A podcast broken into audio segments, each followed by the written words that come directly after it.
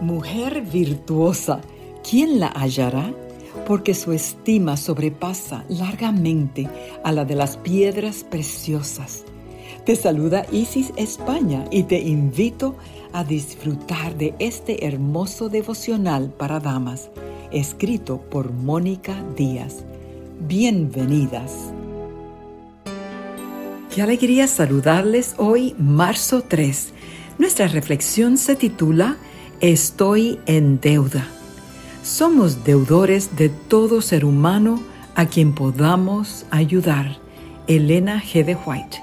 Creo que no puedo dar un paso más, afirmó Martín. Yo tampoco, replicó su amigo. Lo sé, añadió Martín con desánimo. ¿Qué te parece si nos vamos? Corría el año 1497 Martín Lutero tenía a la sazón 14 años y estaba intentando costearse su educación, para lo cual salía por las calles con su amigo pidiendo limosna a cambio de cantar. Cuando ya habían asimilado que pasarían la noche con hambre y frío, sus cantos infantiles resonaron en el corazón de una mujer sensible y cristiana llamada Úrsula Cota, que los había estado observando desde la ventana de su casa. Úrsula era una mujer adinerada y había visto a Martín y a su amigo cantando en el coro de la iglesia. Tras ser testigo de la rudeza de la gente hacia los muchachos, se sintió conmovida. Úrsula abrió de par en par las puertas de su casa e indicó a los dos muchachos que entraran. Les habló con amabilidad. Lutero, impresionado por aquella mujer generosa, se echó a llorar. Pronto descubrieron que los padres de Martín eran parientes del esposo de ella y la mujer decidió invitarlo a vivir con ellos en la casa. Úrsula y su esposo apoyaron económicamente a Lutero hasta el 1501, cuando se marchó a la Universidad de Erfurt.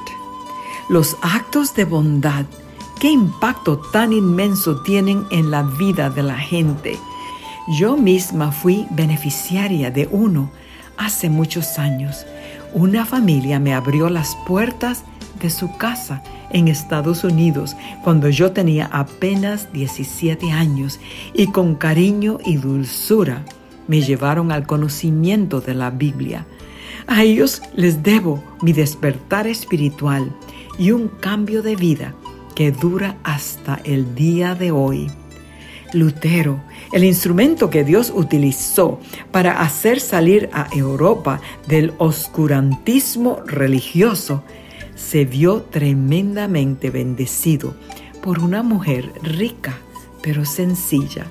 Ella es un ejemplo de benevolencia cristiana, una inspiración a hacer el bien, ayudar al necesitado y ser un instrumento de Dios para llevar amor al mundo.